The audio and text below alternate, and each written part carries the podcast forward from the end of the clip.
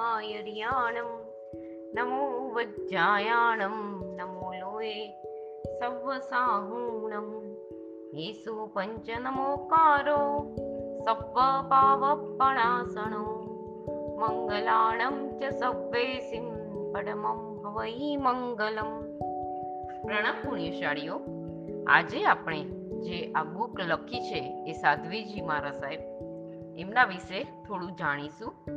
તો આ બુક છે, હવે આપણી બુક શરૂ થાય છે સાતમી, સાત નંબરની બુકમાં એમના વિશે બધું જણાવ્યું છે. તો હું એક લઉં છું, એમના વિશે જાણીએ આપણે થોડું. પ્રણામ. એમાં છે, પૂજ્ય ગુરુદેવનું આશીર્વચન. કોડિયું ભલે નાનું હોય, પણ તેનો પ્રકાશ ચોમેર પ્રસરે છે. પુષ્પ ભલે નાનકડું હોય પણ તેની સુવાસ સૌને આકર્ષે છે. તેમ જ્ઞાન દીપકને અખંડિત રાખવા, તેના દ્વારા અનેક આત્મ મંદિરોમાં શ્રદ્ધાનો પ્રકાશ પાથરવા, તત્વોને પમાડવા, સમ્યક જ્ઞાનપૂર્વકની ક્રિયા માટે સૂત્ર અને અર્થ સહિતની સમજણ તથા શ્રદ્ધાને વિકસાવવા સાધ્વીજી મહારાજ સાહેબ પ્રસમિતાશ્રીએ જે પ્રયત્ન કર્યો છે, જે શ્રમ લીધો છે, તે ભલે નાનો છે, પણ પ્રશંસનીય છે. સૂત્ર એ દોરા જેવું છે, જ્યારે અર્થ એ સોય જેવું છે. આત્મ મંદિરના બારણાને ખોલવા અર્થ એ ચાવીરૂપનું કામ કરે છે. આત્મ ખજાનાને શોધવા માટે અર્થ એ સર્ચલાઇટનું કામ કરે છે. અર્થને સારી રીતે સમજવાથી પ્રવૃત્તિ ફલવતી બને એવી પરિણીતિ ઊભી થાય છે. આ રીતે સમ્યક જ્ઞાન થવાથી આત્માનું ભાન થાય છે. હૈ ઉપાદેયનો વિવેક પ્રગટે છે. આ પુસ્તક હૈનું ભાન અને ઉપાદેયનું ઉપાદાન કરાવવા દ્વારા આધ્યાત્મિક વિકાસનું સોપાન બની રહે. એ જ મંગલમય મનોકામના. આ એમના ગુરુએ એમને આશીર્વાદ આપ્યા છે. એ લીધું છે.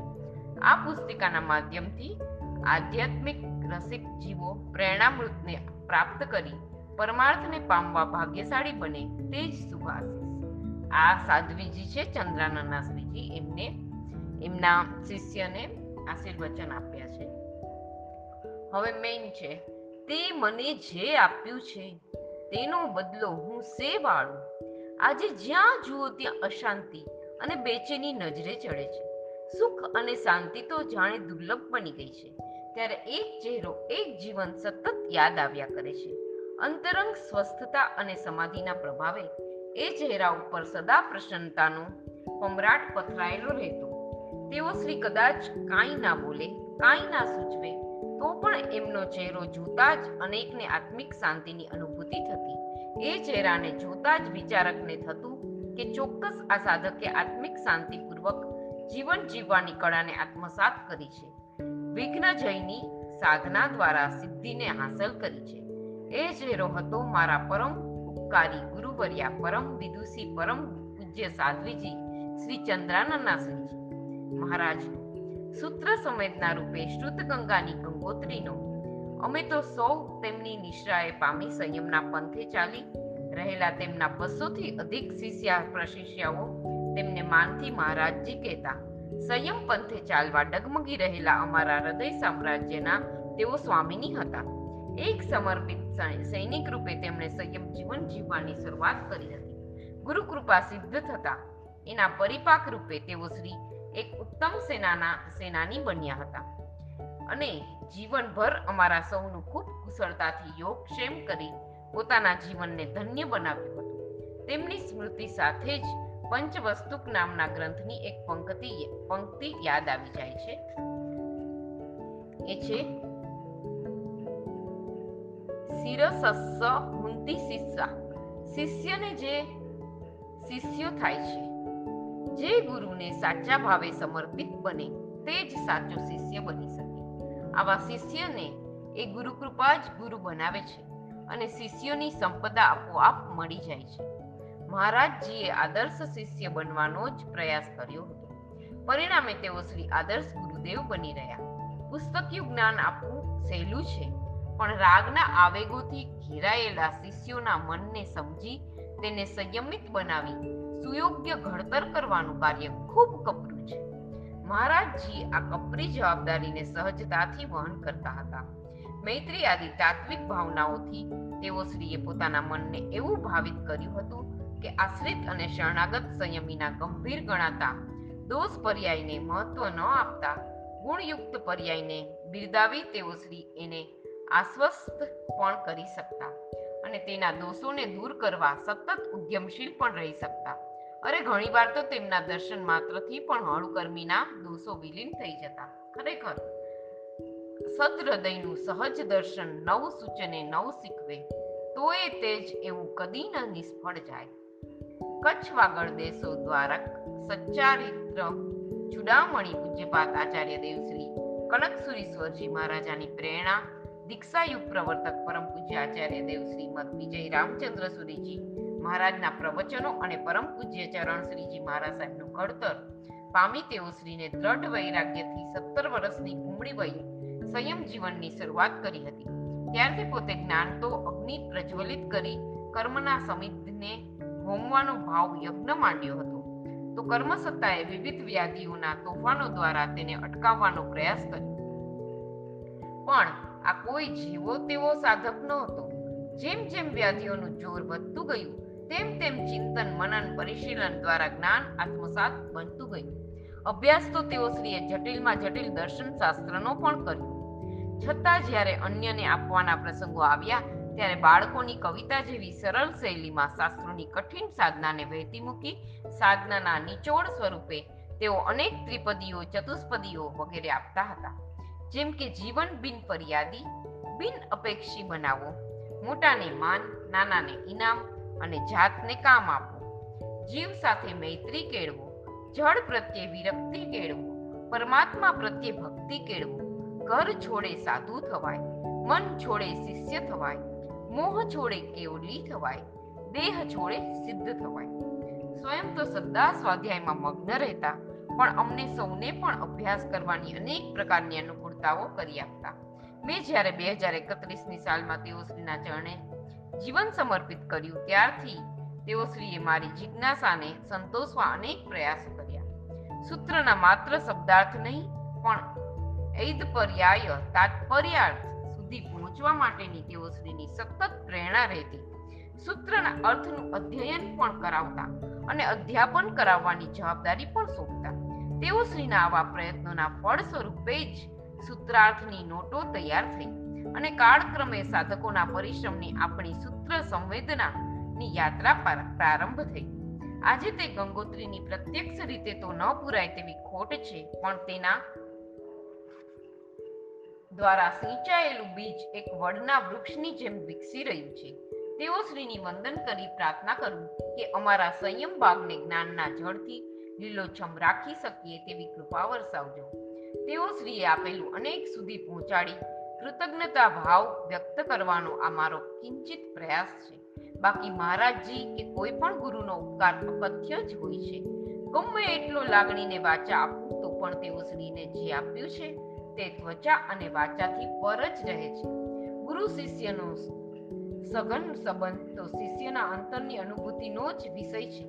મારી અનુભૂતિ તો એટલી ઊંડી અને ઉત્તમ છે કે એ મૌનમાં જ વ્યક્ત થઈ શકે.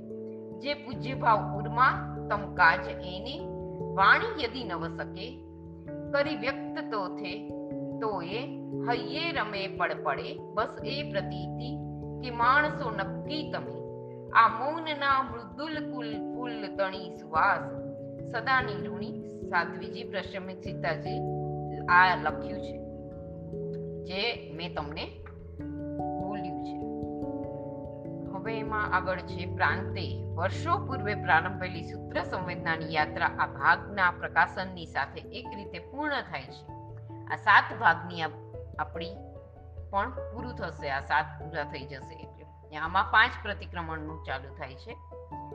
પણ મંજિલ સુધી પહોંચવા માટે તો આ પ્રકાશન થોડા ઘણા ભાથારૂપ જ બનશે. યાત્રા તો હવે શરૂ કરવાની છે. સદાકાળ માટે પરમાનંદની મસ્તી માણવી એ આપણી મંજિલ છે. સામાયિક ચૈત્યવંદન પ્રતિક્રમણ વગેરે સર્વ ક્રિયાઓ આ મંજિલ સુધી પહોંચવા ખૂબ ઉપકારક છે. કેમ કે આ દરેક ક્રિયાઓ આપણા આત્મિક રોગોની સાથે માનસિક અને શારીરિક રોગો દૂર કરવાની અનુપમ તાકાત ધરબાયેલી છે. આ તાકાત તો જે ખીલે, જો ક્રિયા શ્રદ્ધા અને સમજણપૂર્વક થાય. જૈન ધર્મને પામેલી વ્યક્તિઓમાં મોટા ભાગે એવી શ્રદ્ધા પડી હોય છે કે આ ક્રિયાઓ કરશું તો કલ્યાણ થશે. સામાન્યથી આવી શ્રદ્ધા કુળગત સંસ્કારોને કારણે મને પણ મળી હતી. પરંતુ મનમાં સતત એવી જિજ્ઞાસા પણ રહેતી હતી કે માત્ર આવી ક્રિયાઓ કરવાથી કલ્યાણ થાય કઈ રીતે? મારા કોઈક પરમ પુણ્યોદયે મારા સંસારી પક્ષે મામા થાય તેવા પરમ તપસ્વી ગુરુગચ્છ વિશ્વાસધામ, પરમ પૂજ્ય આચાર્ય દેવ શ્રીમદ વિજય ગુણયસ સુરેશ્વરજી મહારાજ સાહેબ, ત્યારે મુનિરાજને વંદન કરવા મુંબઈ જવાનું થયું. તે વખતે તપાગચ્છાધિરાજ દીક્ષાયુગ પ્રવર્તક પરમ પૂજ્ય આચાર્ય દેવ શ્રીમદ વિજય રામચંદ્ર સુરીશ્વરજી મહારાજા લલિત વિસ્તરા નામના ગ્રંથ ઉપર વ્યાખ્યાન ફરમાવતા હતા. એ પ્રવચનો સાંભળતા મને થયું, સૂત્રના એક એક પદના અર્થ આ રીતે જાણી, તેના ભાવો સુધી પહોંચવા પ્રયત્ન થાય, તો જ સૂત્ર બોલી, બોલતી વખતે, ક્રિયાઓ કરતી વખતે, અનાદિના કુસંસ્કારો તોડી આત્માનંદને માણવામાં સહાયક બની શકે. પૂજ્ય, પૂજ્યશ્રીના પ્રવચનો દ્વારા નાની ઉંમરે જિજ્ઞાસા રૂપી આ બીજનું હૈયામાં વમન વપન થયું હતું. ધાર્મિક અભ્યાસ જેમ જેમ વધતો ગયો, તેમ તેમ આ બીજ પાંગરતું ગયું. પછી તો આ સૂત્રનો ભાવ સુધી પહોંચવા અનેક ગ્રંથોનું પરિશીલન કર્યું. આમ છતાં ગણધર રચિત સૂત્રોની માત્ર ઝલક પામી શકી છું. આમ છતાં મળેલી આ ઝલકને ક્રિયા સાથે જોડાવાનો પ્રયાસ અત્યંત આનંદપ્રદ બન્યો છે. કમતાનો ઉદાર કરવાના ન્યાયે આ આનંદને જગત સુધી પહોંચાડવા મેં મારા અધ્યયન અને અધ્યાપનનો વિષય મહદ અંશે સૂત્રાર્થનો જ રાખ્યો છે. જિજ્ઞાસુ સાધ્વીજીઓ અને શાવિકાઓ વારંવાર આ વિષયક પાઠ મેળવવાની વિનંતી કરતા. તેઓ સાથે વિષયના ઊંડાણમાં જતા જે પ્રગટતું તેની તેઓ અવસરે અવસરે નોંધ પણ લેતા. પંદર વર્ષ પૂર્વે આ નોંધોને પુસ્તક આકાર આપવામાં કાર્ય પ્રારંભાયું. શરૂઆતથી જ મનમાં એવો ભાવ હતો કે સૂત્રના પ્રત્યેક પદોને એવી રીતે વર્ણવા છે કે જેથી સાધક માત્ર શબ્દાર્થમાં પોતાની મતિને સીમિત ન કરતા, તેના તાત્પર્યને પામી તેના દ્વારા છેક અનાલંબન યોગ અસંગ અનુષ્ઠાન સુધી શુદ્ધિ પહોંચી આત્માના પરમ અને ચરમ સુખને માણી શકે. અરૂપી એવા આત્માના ગુણોમાં તન્મય બની જવું એ અનાલંબન યોગ છે. અનાદિકાળથી સતત રૂપી એવા પાંચ ઇન્દ્રિયોના વિષયોમાં લીન બનવા, ટેવાયેલા જીવો માટે અરૂપી એવા આત્મા સાથે જોડાણ સાધવું અઘરું જરૂર છે, પરંતુ અશક્ય નથી. મોક્ષ ઈચ્છુ સાધક જો નિર્ણય કરે અને તેને અનુરૂપ પ્રયત્ન કરે, તો ધીમે ધીમે પણ મક્કમ પગલે વિષયો અને કસાયોની મનને પાછું વાળી શબ્દ આદિના સહારે આત્માભિમુખ બની શકે. જેમ જેમ તે સમર્થ બનતો જાય, તેમ તેમ તેને આ સહારાની પણ જરૂર નથી. તેના માટે આત્મામાં ઠરવું સહજ બની જાય છે. અઘરા પણ આત્મિક જોડાણને તે સરળતાથી સ્વાભાવિક રીતે જ સાધી શકે. આ કક્ષા સુધી પહોંચવા પ્રારંભિક કક્ષામાં કેટલીક આધ્યાત્મિક કસરતો કરવી પડે છે. સૌપ્રથમ દરેક ક્રિયાઓ માટે શાસ્ત્રમાં દર્શાવેલી મુદ્રા અને આસનો શીખી તેના દ્વારા શરીરની સ્થિરતા કેળવવી પડે.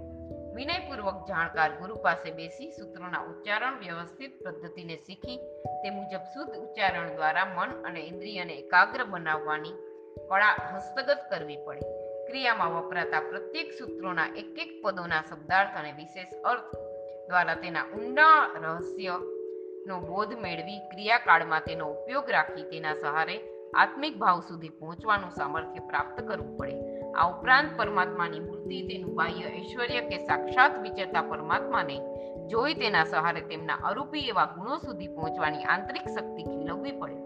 શાસ્ત્રમાં દરેક પદ્ધતિ દ્વારા આત્માના મહા આનંદ સાથે જોડાવાની પ્રક્રિયાને સ્થાન યોગ ઉણ યોગ અર્થયોગ અને આલંબન યોગ કહેવાય છે. આ ચારેય પ્રકારના યોગ પૂર્વક ક્રિયાઓ એવી રીતે કરવી જોઈએ કે ક્રિયા કરતા જ ચિત્તના સંકલેશો, દ્વંદ્વો શાંત થઈ જાય. સૂત્ર સંવેદના ભાગ એક થી સાતમાં કોશિશ કરી છે કે સાધક તેના અભ્યાસ દ્વારા આ કક્ષા સુધી પહોંચવા પ્રયત્ન કરી શકે. આનાથી આગળ જવા સાધકે સ્વયં પ્રયત્ન કરવો પડે છે.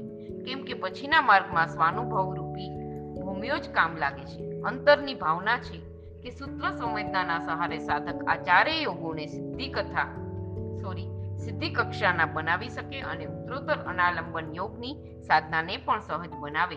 અનાલંબન યોગની આંશિક પ્રાપ્તિ પણ અનાદિકાળથી વિસ્મૃત થયેલા આત્માનું સ્મરણ કરાવે. પરમાં થયેલી પોતાપણાની ભ્રાંતિને તોડાવી તત્વની સાચી સમજ અર્પે.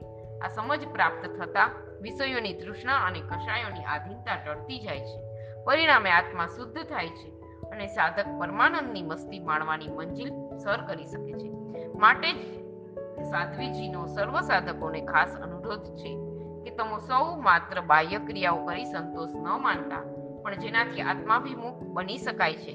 જેનાથી અહીં પણ આત્મિક સુખની કાંઈક અનુભૂતિ કરી અંતે અનંત સુખના સ્વામી બની શકાય છે. એવા અનાલંબન યોગ માટે ખાસ પ્રયત્ન કરજો. બે હજારથી પણ અધિક પૃષ્ઠોની આ શ્રેણીનું આલેખન કરવામાં સાધ્વીજી અનેક નામી અનામી લોકોનો સાથ સહકાર મળ્યો છે. સૌથી મહાન ઉપકાર છે પરમ ઉપકારી ગુરુવર્યા પરમ પૂજ્ય સાધ્વી શ્રીજી ચંદ્રાનના શ્રીજી મહારાજનો કે જેઓને મને આ જેઓને પ્રશમિતા શ્રીજી મહારાજ સાહેબને કાર્ય અંગે પ્રેરણા કરી, આશીર્વાદ આપી કાર્ય માટે સતત ઉત્સાહિત રાખી હતા.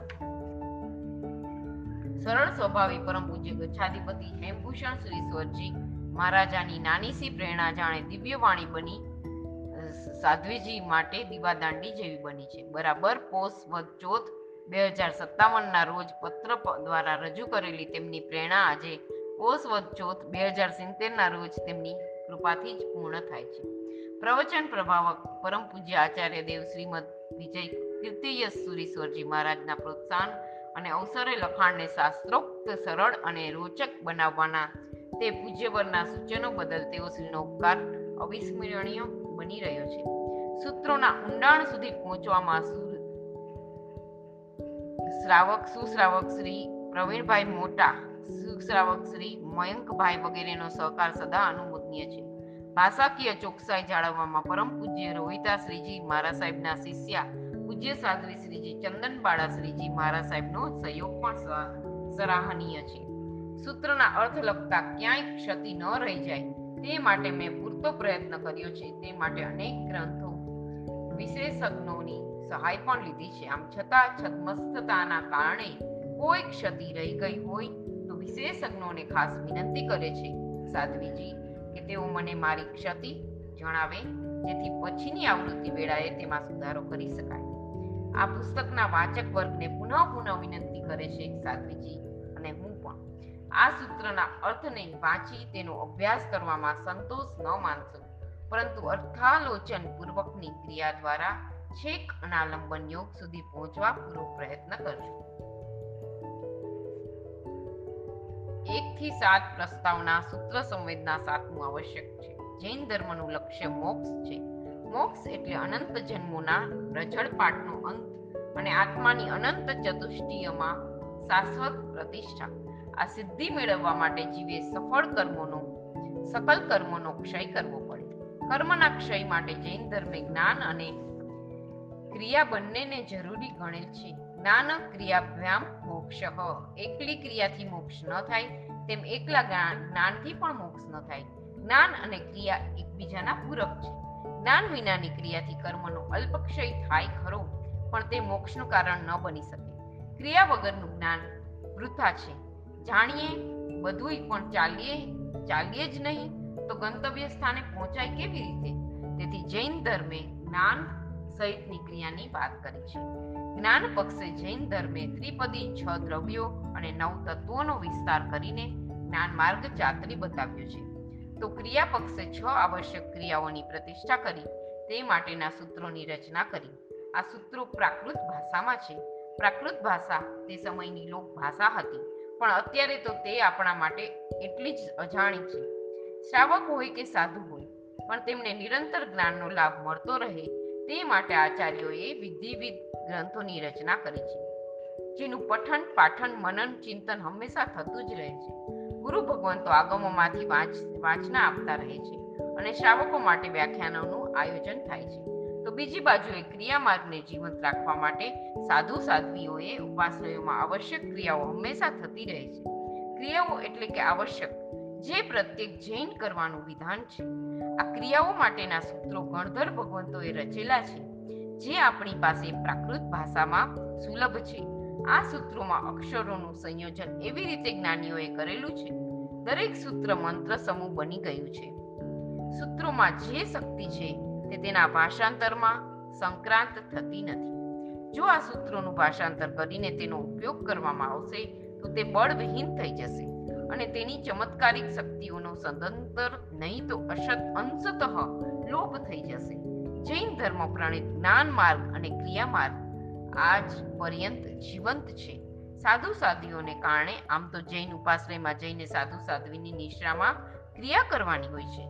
પણ જે શ્રાવકો શ્રાવિકાઓ ઉપાશ્રય ન જઈ શકે, તેમ હોય તેઓ ઘરે રહીને ઓછી વતી આવશ્યક ક્રિયાઓ તો કરતા જ રહે છે. આ છ આવશ્યક ક્રિયાઓ કરવા માટેના જે જે સૂત્રો છે, તે બોલીને ભાવપૂર્વક આ ક્રિયાઓ કરવાની હોય છે. જો ક્રિયા ભાવપૂર્વક થાય, તો જ તેનો લાભ થાય. ભાવ વિનાની ક્રિયા ઘણીવાર કાચ કષ્ટ જેવી બની રહે છે. જેનાથી અલ્પ પુણ્ય બંધાય. તેનાથી વિશેષ કંઈ નહીં. આ તો મોટા ખોટનો સોદો થાય. રાજદ્વારે જઈને ચપટી ચોખા લઈને પાછા ફર્યા જેવું થાય. આપણે ત્યાં હજુ ક્રિયામાં એટલો પ્રમાદ પ્રવર્તતો નથી. પણ આપણી ક્રિયાઓ ભાવથી ભીંજાતી નથી. તે તેનો મોટો દોષ છે. તે દોષના નિવા- નિવારણ માટે વિદુષી સાધ્વી શ્રી પ્રશમિતાશ્રીએ આ બુકો ભગીરથ કાર્ય હાથ ધર્યું, જેના ફળ સ્વરૂપે આપણી પાસે આજે સૂત્ર સંવેદનાના સાત ભાગ આવી ગયા આવ્યા છે. સૂત્ર સંવેદનાની એના આપણે ખૂબ ખૂબ ઋણી અને અનુમોદનીય, એમની અનુમોદના કરીએ છીએ. સૂત્ર સંવેદનાની શરૂઆત નમસ્કાર મહામંત્રથી થાય છે અને પછી લેખિકા આવશ્યક ક્રિયાઓનો સૂત્રો એક પછી એક લઈને આગળ વધતા જાય છે. એમાં પ્રથમ તેઓ સૂત્રનો પરિચય કરાવે છે, પછી મૂળ સૂત્ર રજૂ થાય છે, ત્યાર પછી તેઓ તેની અન- અન્વયી સહય, પછી શબ્દાર્થ અને વિશેષ અર્થ આપી ભાવની ચર્ચા કરે છે. આ તેમના વિવેચનનો ઉપક્રમ રહ્યો છે. આ રીતનું કામ આપણે ત્યાં, આ કાળમાં બહુ ઓછું થયેલું છે. આ ભગીરથ કાર્ય પાછળ વિદુષી સાધ્વી લગભગ બાર તેર વર્ષથી અવિરત સાધના કરતા રહ્યા છે. હજુ પણ તે સાધના આગળ ચાલી રહી છે. સૂત્રોનું આ રીતે મનન, ચિંતન અને મંથન કરી કરીને મૂકવાનું કાર્ય કરવા વિદ્વતાની સાથે ધ્યેય, નિષ્ઠા અને અવિરત શ્રમ હોવા જરૂરી છે. તે વિના આ કાર્ય થઈ શકે નહીં. સૂત્ર સંવેદના આમ તો સાત ભાગ સુધી વિસ્તરેલ છે. તેના પ્રથમ ભાગમાં સામાયિકના એકથી અગિયાર સૂત્રો કરવામાં આવ્યા છે. બીજા ભાગમાં ચૈત્યવંદનના સૂત્રો બારથી પચીસ, ત્રીજા ભાગમાં પ્રતિક્રમણના સૂત્ર છવ્વીસથી બત્રીસનું વિવરણ છે ચોથા ભાગમાં વંદિતુ સૂત્ર આવે છે. તેત્રીસમું સૂત્ર છે. સૂત્ર સંવેદનાના પાંચમા ભાગમાં આયર્ય ઉપજ્જાયથી સકલ તીર્થ સુધીના સૂત્રો આપણે જોઈ ગયા. ચોત્રીસથી સુડતાલીસ છે. જે પ્રતિક્રમણના મોટા ભાગના સૂત્રો છે. ભાગ છ માં સૂત્રો અડતાલીસથી બાવન છે. તેમાં પ્રતિક્રમણની વિધિ, તેના હેતુઓ પોષકના સૂત્રો, વિધિ તેના હેતુઓ, પછખાણના સૂત્રો અને તેની સંવેદનાઓ છે. સાતમા ભાગમાં પક્ષી આદિ પ્રતિક્રમણના સૂત્ર છે.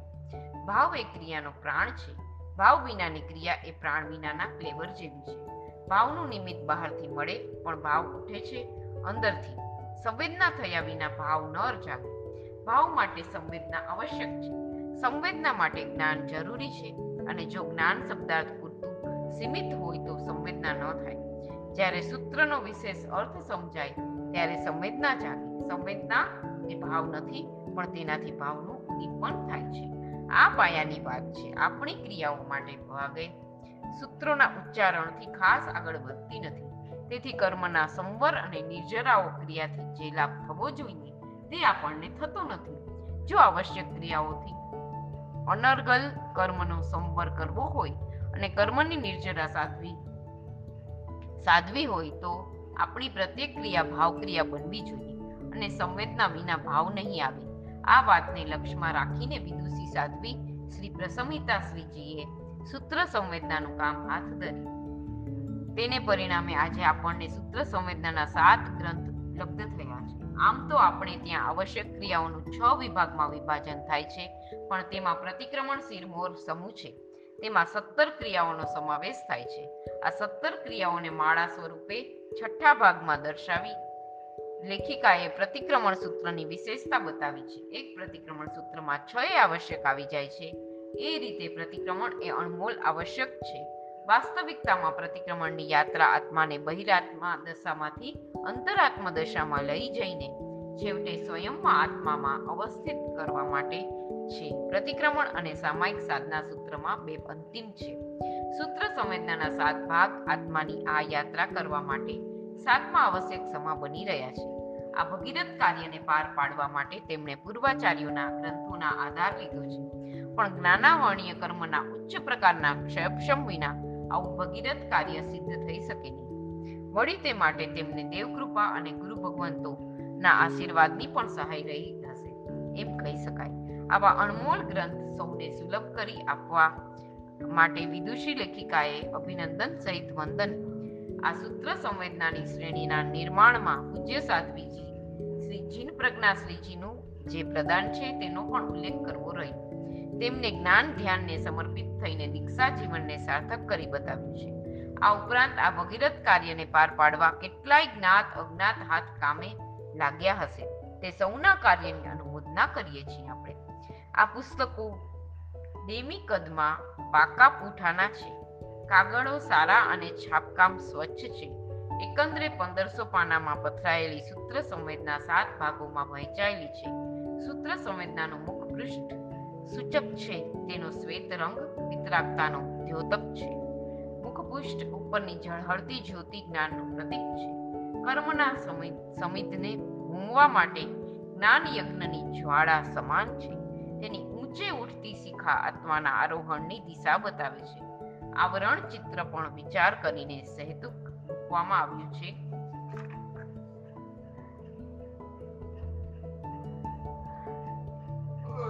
મોક્ષ માર્ગ ઉપર ચાલવા માટે પૂજ્ય સાધ્વીજી ભગવંતે એમોને અમોને સૂત્રોના અર્થ કરાવ્યા હતા.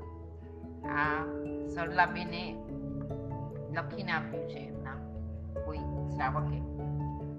સરલાબેન કરીને શ્રાવક છે, એમનું લખાણ છે આમાં. તેઓ શ્રીએ સૂત્રાર્થનું જ્ઞાન માત્ર શબ્દથી નહોતું કરાવ્યું, અર્થનું જ્ઞાન માત્ર માહિતી માટે નહોતું આપ્યું. પરંતુ આવશ્યક ક્રિયા દ્વારા આત્માને કેમ નિર્મલ બનાવવો તે શીખવાડવામાં આપ્યું હતું. તેઓ શ્રી હંમેશા કહેતા કે સૂત્રાર્થના જ્ઞાન દ્વારા તમારે ક્રિયા કરતા કેવા ભાવો કરવા, કેવી સંવેદનાઓનો અનુભવ કરવો તે ખાસ સમજવાનું છે. તેમનું લક્ષ્ય હંમેશા ક્રિયાને આત્મલક્ષી બનાવવાનું છે. ક્રિયાપૂર્વ આત્મશુદ્ધિનું કે મોક્ષ પ્રાપ્તિનું પ્રણિધાન થાય તો જ ક્રિયા સુયોગ્ય બને.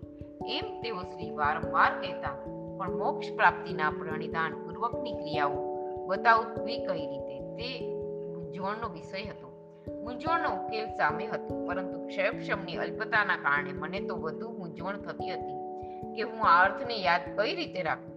અને એ ક્રિયા કરતા કઈ રીતે ઉપસ્થિત કરવું પૂજ્ય સાધ્વીજી ભગવંતે વિનંતી કરી કે આપ આ અર્થનું ભાવસભર લખાણ કરી આપો તો અમે એનું વારંવાર પઠન મનન કરી શકીએ અને તેના આધારે અમારો પ્રયત્ન પણ કંઈક સફળ બની શકે.